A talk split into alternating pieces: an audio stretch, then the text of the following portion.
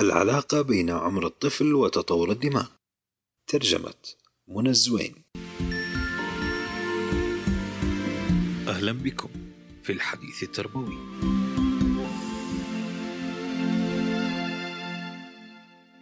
إن تجارب الطفل الغنية ابتداء من اللعب وانتهاء بالفنون والعلاقات تشكل دورا هاما في تطوير دماغ الطفل. وينبثق هنا هذا السؤال ما السبب في كون عمر الطفل بين الثانية وسبع سنوات مهم جدا في تطوير دماغه؟ لم يكن أحدا قادرا على التنبؤ أن الطفل ألبرت إينشتاين سيكون ذو إسهامات مؤثرة في العلوم الطبيعية.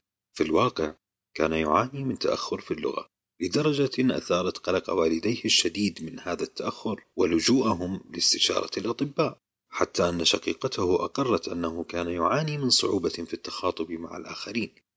لدرجة جعلتهم يتخوفون بأنه لن يكون قادرا على التعلم أبدا. يا ترى كيف انتقل هذا الطفل من احتمالية التأخر في النمو إلى ألبرت أينشتاين الذي عرفه كل العالم؟ The key to the atom's secrets was first given to the world in 1905 when the genius Albert Einstein defined the relation between all matter and energy. جزء من إجابة هذا السؤال يعتمد في كون أينشتاين قد استفاد من هديتين من والديه وقت مرضه الذي جعله ملازما للفراش لمدة عندما كان عمره خمس سنوات وذلك عندما أعطاه والده بوصلة حيث أوقد هذا الجهاز الغامض فضوله نحو العلم كما قامت والدته الموسيقية الموهوبة بإعطائه الكمان ليتعلم العزف. كانت هاتين الهديتين بمثابة بداية تحدي دماغ أينشتاين للعلم والكون. إن أدمغة الأطفال تنمو بشكل متسارع على فترات تسمى. الفترات الحاسمة.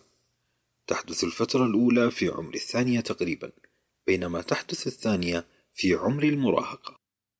وفي بدايتها يتضاعف عدد الروابط بين خلايا الدماغ العصبية. فالطفل ذو العامين يمتلك ضعف عدد هذه الروابط عند البالغين.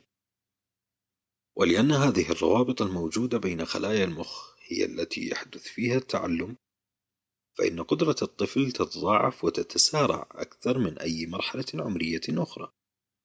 لذلك فإن التجارب التي يمر بها الطفل في هذه الفترة لها تأثير مستمر على نموهم وتطورهم. الفترة الحاسمة الأخرى تبدأ من عمر سنتين وتنتهي عند عمر سبع سنوات تقريبا حيث تتكون أسس التعليم الكلي عند الأطفال. وهناك أربع طرق نستطيع من خلالها زيادة الاستفادة من هذه الفترة الحاسمة وذلك من خلال التشجيع على حب التعلم والتركيز على الاتساع لا العمق الاهتمام بالذكاء العاطفي وعدم التعامل مع تعليم الطفل على أنه مجرد مقدمة للتعلم الحقيقي. التشجيع على حب التعلم. لابد أن يستمتع الصغار بعملية التعلم نفسها بدلا من التركيز على الآداء. فعلى التربويين والوالدين أن يتأكدوا من تحقق جانب المتعة أثناء أداء الأنشطة المتنوعة. وتعلم الأشياء الجديدة. كما يجب أن نوضح للأطفال أنه لا بأس من حدوث الأخطاء فهي جزء لا يتجزأ من عملية التعلم. يتم تأسيس عقلية النمو في هذه الفترة وعقلية النمو هي الاعتقاد بأن المواهب والقدرات قابلة للتطوير عند بذل المجهود الكافي مما يعني أنها ليست ثابتة عند حد معين. ولا بد للتربويين أن يتجنبوا تصنيف الأطفال أو استخدام الجمل الشائعة للحديث عن قدراتهم. حتى عبارات المديح مثل قول أنت ذكي لأنه سيكون لها تأثير عكسي. عوضا عن ذلك لا بد من التأكيد على الإصرار وتكوين مساحات آمنة أثناء التعلم. سيكتسب الطفل حب التعلم إذا ركزنا على إظهار الحماس للتعلم بدلا عن التركيز على نتائج عملية التعلم. التركيز على الاتساع لا العمق لتجنب التركيز على النتائج أثناء هذه المرحلة. يلزمنا التركيز على اتساع تطور المهارة بدلا عن عمقها. إن تعريض الأطفال لممارسة أنشطة متنوعة عديدة يضع أسس تطوير المهارات في كافة المجالات فهذا هو الوقت المناسب جدا لإشغال الأطفال بالموسيقى القراءة الفنون الرياضة العلوم واللغات. نوه ديفيد إبستين في كتابه رينج أنه يغلب علينا التقليل وتجاهل أهمية اتساع المهارات. صحيح أنه قد يكون من المجدي أن نركز على الامتياز في أداء كل نشاط في مرحلة ما بحياتنا إلا أن الأشخاص المتعطشون دائما لكل شيء في هذا العالم المتسارع بالتغيير هم الأشخاص الأسبق للاستفادة من كل المجالات المختلفة وهم من يفكرون بطرق إبداعية ومشردة بعبارة أخرى تحتاج مجتمعاتنا أشخاص مهيئون بشكل جيد. التهيئة الجيدة مهمة جدا للأطفال من عمر سنتين إلى سبع سنوات فأدمغتهم في هذه الأثناء متأهبة لإتقان عدد كبير من المهارات.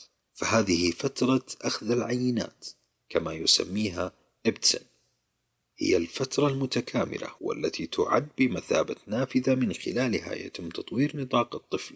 فهناك وقت كاف جدا بالمستقبل ليتخصصوا في رفع كفاءاتهم بمهارات معينة.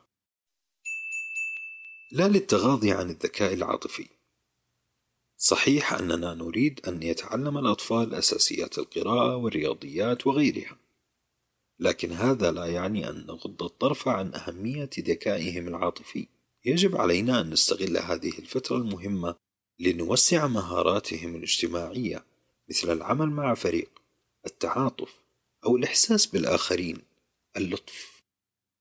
شرح الكاتبين دانييل سيغل وتينا بايني أهمية تعزيز عواطف الطفل تجاه الآخرين وتفاهمه لهم في كتاب The Whole Brain Child.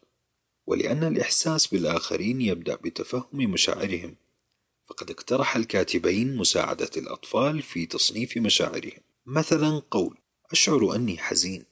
ثم يبدأ يوضح لما هو حزين. مثلا أشعر أني حزين لأنك رفضت إعطائي الحلوى. فبمجرد مقدرة الطفل على تصنيف مشاعره سيتمكن التربويين من تشجيعهم على تفهم مشاعر الآخرين. من طرق تشجيع الطفل على الاهتمام بالآخرين هو إشراكه بأعمال البالغين كالأعمال المنزلية التي تجعل منه شخصا مفيدا ومراعي لمن هم حوله. لا تتعامل مع تعليم الأطفال على أنه مجرد مقدمة للتعلم الحقيقي خلال هذه الفترة الحاسمة. تكتسب عقول أدمغة الأطفال المعلومات بشكل فريد من نوعه. فإذا كان تعريفنا للذكاء على أنه القدرة على التعلم فإن الأطفال بين الثانية وسبع سنوات هم أذكى مخلوقات الله في الأرض. أظهرت بعض الأبحاث أن الأطفال بعد هذه الفترة لا يمكنهم تعلم بعض المهارات بنفس قدرتهم على تعلمها أثناءها. وعلى سبيل المثال أظهرت أبحاث أن نطاق تعلم الطفل في هذه المرحلة مناسب جدا لتعلم نماذج لغوية تمكنهم من تعلم لغة ثانية بنفس كفاءة تعلمهم للغتهم الأم غير أن الطفل عندما يصل عمر الثامنة تتناقص كفاءته لتعلم لغة ثانية. ولا يمكن للغته الثانية أن تكون بمستوى إتقانه للغة الأم كما أن نفس الحديث ينطبق على القدرات الموسيقية. من الجدير بالملاحظة أنه لم يقم والدي أينشتاين بتعليمه الفيزياء ذلك المجال الذي أوصله لجوائز نوبل بل على العكس قام والده بإشراكه في عمله كمهندس بينما قامت والدته بتسجيله في دروس تعليم العزف على الكمان لأنها أرادت أن يقدر الموسيقى ويحبها. كلا هذين النشاطين ساهما وبشكل كبير لتحقيق التطور الملحوظ في دماغه إن الاعتقاد بأن تعليم الأطفال في هذه المرحلة مجرد مقدمة للتعلم الحقيقي هو أمر مغري. لكن لا بد أن لا نغفل أن هذه السنوات هي الأهم في حياة الطفل لتعليم أفضل. كنتم مع بودكاست المجلة التربوية الإلكترونية. Thank you